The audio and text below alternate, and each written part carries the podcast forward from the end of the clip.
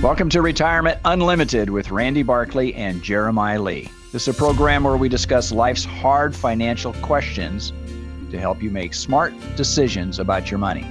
I'm a certified financial planner, and Jeremiah is a California licensed attorney.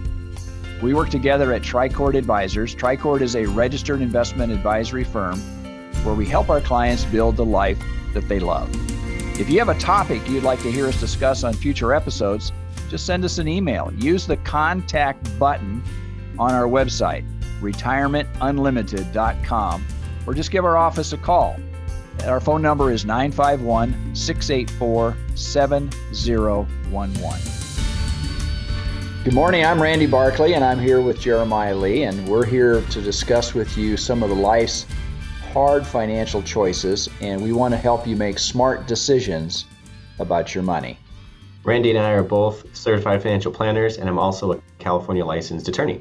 We work together at Tricord Advisors, where we help clients build the life they love. Today, we're going to be talking about what happened in this week before. So um, there's been a lot of things that have gone on this week. Not only yeah, it's been a, kind of a crazy week. We it had has some, been a crazy week. I mean, we had Federal Reserve come through. We had a Fed meeting come through. Uh, we had stock prices going up and down. It, it's been a lot.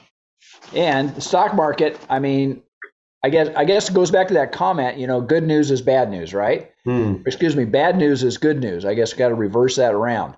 So we heard about we're going into a recession. So technically, what is a recession? I mean, tell me, Jeremiah. Uh, I, you know, I used to know, and I don't any longer. Uh, you know, so there, there's a, a there's a, a technical de- definition that there's a government agency that defines it.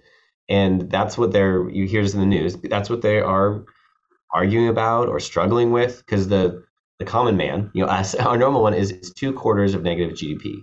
When the economy is going down, gross domestic product, everything that we as a country produce in our borders, if that goes down two quarters in a row, we just call it a, a recession.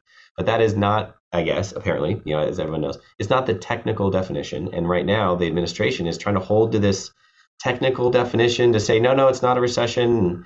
I, I mean, part of me doesn't I mean, Janet care. Yellen came out and said, oh, no, no, we're not, we don't have a recession technically. I mean, yeah, but maybe technically, but we really don't. And then Biden came and confirmed it. Oh, no, the economy is still growing. And yet the numbers look like, wait a minute, inflation's still pretty high. Yeah. You know, I mean, I, I, personally, I guess I don't care if it's if it's really labeled a, a recession or not. I mean, I see the markets going down. I see prices going up. I see people struggling. And so whether it's labeled a recession or not, it's it's a hard moment. And I think we as normal people can can acknowledge that. But absolutely, I think the administration and, and others, not just them, but others, I think they're trying to struggle with this word. Is it a recession or is it not? And, and generally, I would I would say we're in a, a down moment. But what we talk about a lot, we've talked about in previous episodes, is that the we're getting mixed signals. You know, so we've never had a recession with a very strong labor market. Yeah, so that's unemployment new. Dropping, right? And I mean, it's dropping. It still is. You got almost twice as many jobs available as you have people looking for jobs, and it it is not what you would normally find in a recessionary environment. That's right, and that's what Janet Yellen was kind of, uh, I'm not to say just hanging her hat on, but that, that idea that she was saying because we have strong unemployment, we have strong employment, low unemployment. Uh, it, it can't be a recession. That that's not what it is yet, and it, it's interesting because. Whether that means we have a deep recession or a real light one, I think this week was was pretty meaningful in, you know, there's a, a number of companies who had good earnings, and that came out this week. And the stocks kind of took up. You know, we, we had a great week as far as that goes. And then we had the the Fed meeting, and they, again, increased the interest rates by zero point seven five. Um, just yeah, under. The market was excited because they didn't increase it more than that. I mean, yeah. so they I think the Federal Reserve kind of released You know, the, the the secret said, you know, probably had somebody in the in their office saying, go go kind of leak this out to the press, because as soon as it kind of became confirmed before the official announcement, the stock market started to really escalate. I mean, started to yeah. go up quite a bit. But, and I wonder, I mean, is it a relief they didn't do it at one percent? Right. Is it a relief that they did seventy-five basis points and there's an adult in the room, you know, that they didn't go down to half a percent? Right. I mean, I remember at the beginning of the year, there was discussion that we might have three uh, twenty-five basis point increases.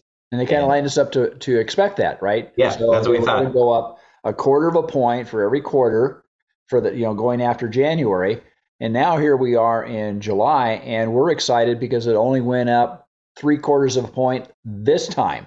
Right, right, right. What a different spot we're in. But I wonder, we've had discussions that the, the Fed taking these larger interest rate increases uh, seems to be an adult choice. Like it, it's a, right. It's not the most popular. It's not what, what other people will have them do. But I think it's a good choice for our economy. So I, I wonder, like you said, the relief. I don't know if the relief from the from the, we saw from the market is because it wasn't a one one point, uh, or if it was because it, it actually was three quarters of a point. You know, that it was. I, I don't know which way, but either way, the market was happy with it. The market's moved forward. We're yeah, seeing a little and, bit of, of bounce here. Yeah, and I think you've got two aspects of the of the reports this last week that were really positive. First of all, we had almost almost one hundred fifty publicly held companies that were reporting their profits. And there were some companies that had really were impacted negatively this last week, and their profits reflected that. But there was a lot of companies that had very positive returns, uh, big companies, mega cap companies that came out with some phenomenal returns, yeah. you know, from from not only Apple, but also Amazon and some of those. And I think that along with um, expectations that um, that inflation had kind of peaked, that we're starting to see it peaking out and actually coming down. And I know in across the country, we've seen gasoline prices drop. I think, you know, production is increasing, but it's also probably reflective of people are just driving less. You know, they're just saying, I'm not going to pay these six dollars and five dollars a gallon prices. And they're kind of pulling back from, from use. And that obviously has a natural uh, impact upon the price of things going down a little bit. So yeah, I follow demand. And we're still, we're still in the midst of summer. And so there's still people right. traveling, taking road trips. As we get to the fall, perhaps that will fall even further. The prices will come down. We're, we're here in California, and the, the prices have been over six bucks a gallon, yeah. um, which is a lot. And now we're back down to, to five something.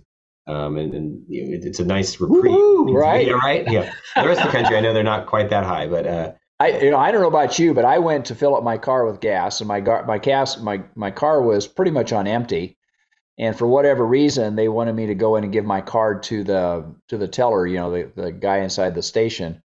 And he says, how much? And I went, okay, I just kind of adjusted with him. And I said, okay, put one hundred dollars on it, fully expecting that I would pay one hundred dollars to fill my car up, which which is just kind of a pinch alongside the, the body there. Yeah. And it didn't quite do it. I was about wow. ninety-three dollars to fill my car up.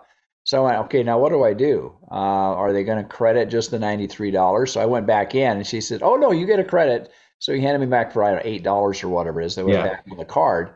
And I went, I'm supposed to be excited about that? I'm supposed yeah, to be excited right. about that, right? Well, which, I mean, that's a good, the last few times I filled up, it was over one hundred dollars. So that, well, you I mean, drive a big truck for crying yeah, out loud. Yeah, that's right. It could be more of it. But, um, yeah, well, so part of this we want to talk about also is is the silver linings of the moment we're in. You know, that that's the week we had. Everyone knows we're in a down market at the moment. But what are some of the silver linings? And I mean, we read a lot of different um, commentators and economists of, of their take on the markets. And it's interesting. Some of them see this as a real great buying opportunity. Right. You know, they're saying that this is a moment to load up on some great stocks. There, there's others that are seeing where we're at and saying, well, just be careful. It's it's no moment to make a, a rash decision. Uh, what, what what are some of the things that they're resonating with you, Randy? Well, I think that I think what depending upon what your point of view is and what your bias is, you know, is the the investment people that we talk to and listen to. Some people are in the bond market, so they have a tendency to look at the bond market. What I was really surprised in this week is how, how much the bond market improved, because the bonds have been really hit hard. So mortgages came back down from like about two point six, two point seven down to, excuse me, five point two, five point seven down to about five point two. And I think there was a good correction within that. Mm. And the overall long-term bonds started to see some easing off. But I think also what I what I'm hearing from and actually seeing the results of is that earnings are much stronger than what people had first anticipated they would yeah. be. They, they thought they would be hit pretty hard, right? Yeah, no, I've, I've, I've seen that too. And it's hard as people look forward to what earnings are going to be. One of the, the indicators people look at is the inventory. How much inventory are people buying? And they're going to use that to get, try and get a leading indicator on what earnings will be. So when they get to earnings like this week, they have some expectations. Well, a, a dynamic we have right now is a lot of companies may have overordered six months ago. And so they have, thinking they won't be able to get their supplies. Now they have a glut of supplies. So in the midst of this, they may, some companies, not all of them, but some of them may not be ordering as much inventory because they have a backlog that they're just selling through that backlog. So with that, I think it may have skewed people's expectations to say, oh, look, we see they've stopped ordering inventory. This must mean sales are low. This must mean low profits. Right. And we didn't necessarily see that. We saw that they, they were ordering less inventory, but one explanation could be that they're simply working through a backlog of pent-up inventory and st- right. sales are still solid. And that was a, a, a different outcome than what some people were expecting. Yeah, and I think that, you know, again, I don't have school-age children. You do. And going to the, uh, you know, getting them all ready for their school, I don't know if you've done any comparisons this year versus what you did last year, but there's a lot of bargains out there from what I'm reading, is that uh, you can get, um, you know, not only clothes, but also school supplies. And the cost is not significantly higher than what it was last year. So no, it's it's difficult. Like driving to the store is more expensive, but perhaps the water bottle, the you know the, the kids, you know, water bottle with the top on it, right? That that potentially may be more inexpensive. And it, right. it's an interesting place we're in. Of of, I guess the biggest thing I've seen is also the um, Ross and T J Maxx and some of those stores where it's out of season. So right. buying backpacks, we didn't notice it was cheaper this year. But I wonder if we were buying um, swimsuits right now, or if we were buying uh, parkas, uh, if if that would change things for. Well, did, didn't you didn't you get the news clip that, that the Earth is warming? So you better not be buying any parkas here. Come that's on. Right. Well, we're in Southern California. Swimsuits so. I get, but parkas I'm not really sure. Right. Yeah, we may never need them here, but get, yeah, get I mean, the ones with the fur line around the outside, so you look really good like an Eskimo, right? Right. Yeah. Just just cover us up. So I mean, I think if we were looking at bathing suits, I imagine we could find some really good deals right now. Maybe even wetsuits. I'm I'm not sure. But it's interesting of the I've heard a number of stores that are out of season stock is is really a good deal right now. Um, that's part. And I think other people in the economy, other economists are reading, um, have a lot of uh, fear and concern to say, even though we had these good earnings, um, they're still highly concerned with inflation, highly concerned with what's going on in Europe, um, of, of saying that Europe's not going to fare well and that we are going to have a, a number of years of struggle. And it'll be interesting to see. I, I, I think what I think is a really good takeaway is that things are happening much faster than I think they did previously. Right. So whether or not we've worked ourselves out of this, and it was only three months of a recession or six months of a recession, uh, I think that's a little short-sighted. But acknowledging the, the speed at which supply chains are communicating, the speed at which things are moving, I, I feel it's in, increasing. And I don't know if you've had a chance to really look at some of the provisions in this um, proposed bill that Joe Manchin and Chuck mm. Schumer kind of did this in the back room. Nobody knew about it. And all of a sudden it got announced this week that, oh, everybody was really surprised by it. But Joe Manchin, I don't think he capitulated as much as, as Chuck Schumer did, but he got some things in there for this this um, this stimulus to the energy department. You know, so they you know they all wanted it. You know, the the the liberals all wanted this for you know solar and everything else like that. But Joe Manchin said, no, we need nuclear, we need gas, we need oil, we need coal. And Chuck Schumer said, okay, I'll, mm. I'll give you that. And a big part of this two hundred fifty billion dollars package, a lot of it went to uh, new energy in those particular areas that, you know, the environmentalists, they go crazy when they hear that stuff. But I think the adult in the room has been Joe Manchin, says, yeah, we need, we can do that stuff, but we better have these other things happening too, because, you know, it's it's it's energy on demand, and you can't get that from a solar cell or from wind energy, right? Right. And it is interesting seeing how vulnerable at times we are just because we're such a, a large group of people, even gasoline. You know, it's readily available. It's not a big concern. Right. But then in this moment where prices start going up, realizing how much, you know, say Southern California, how much we're consuming just normal people going to work. You know, even if they're cutting out their vacations and cutting out the extra, we we have... We're a country of a lot of people. We have a lot of consumption just to keep the wheels spinning. And well, I think it's important to have that yeah. backstopped.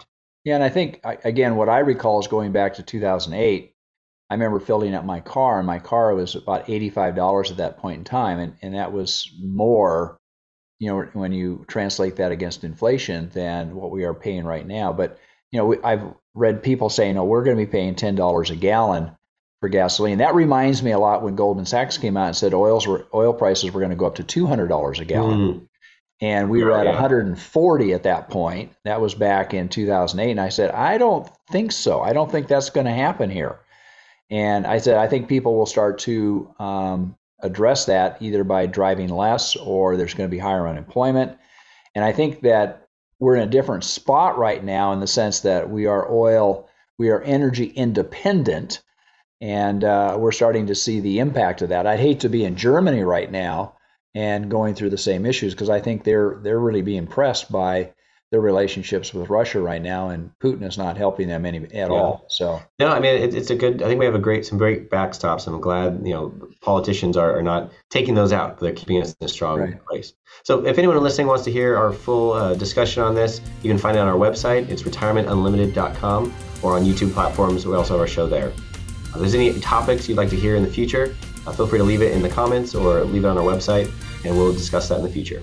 You know, retirement is supposed to be a secure time. Are you secure? Do you and your loved ones have the information needed to make the right decisions about retirement? You need counsel, not another salesperson, an advisor that looks out for your interest more than theirs. This is Dennis Prager, and I'd like you to call Randy Barkley, a certified financial planner who's been serving the Inland Empire for over twenty-six years.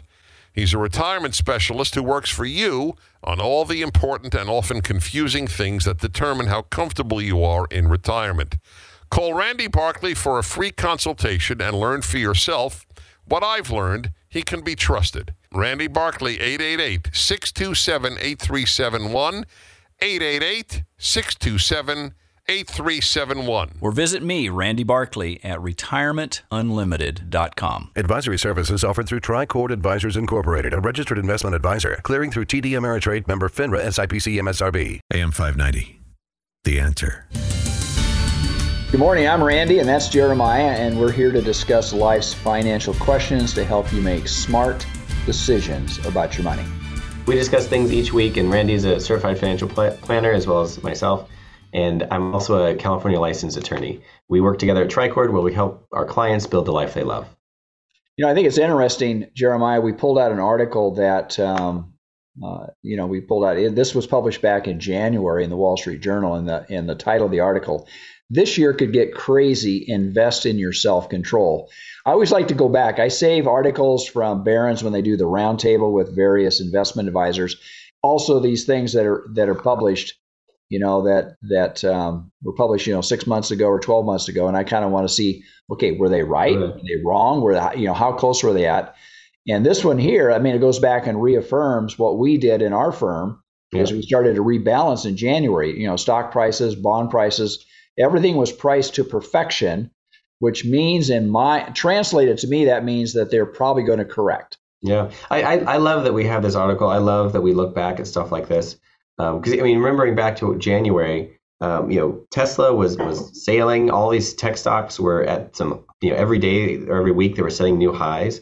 Bitcoin was... Remember was, mortgage rates? What were mortgage rates then? Yeah, they were rock bottom, right? I think it was, below it, three percent. It was, it was beautiful. It was a great moment. And this article coming out saying it's this year might be crazy. It's a moment for self-control.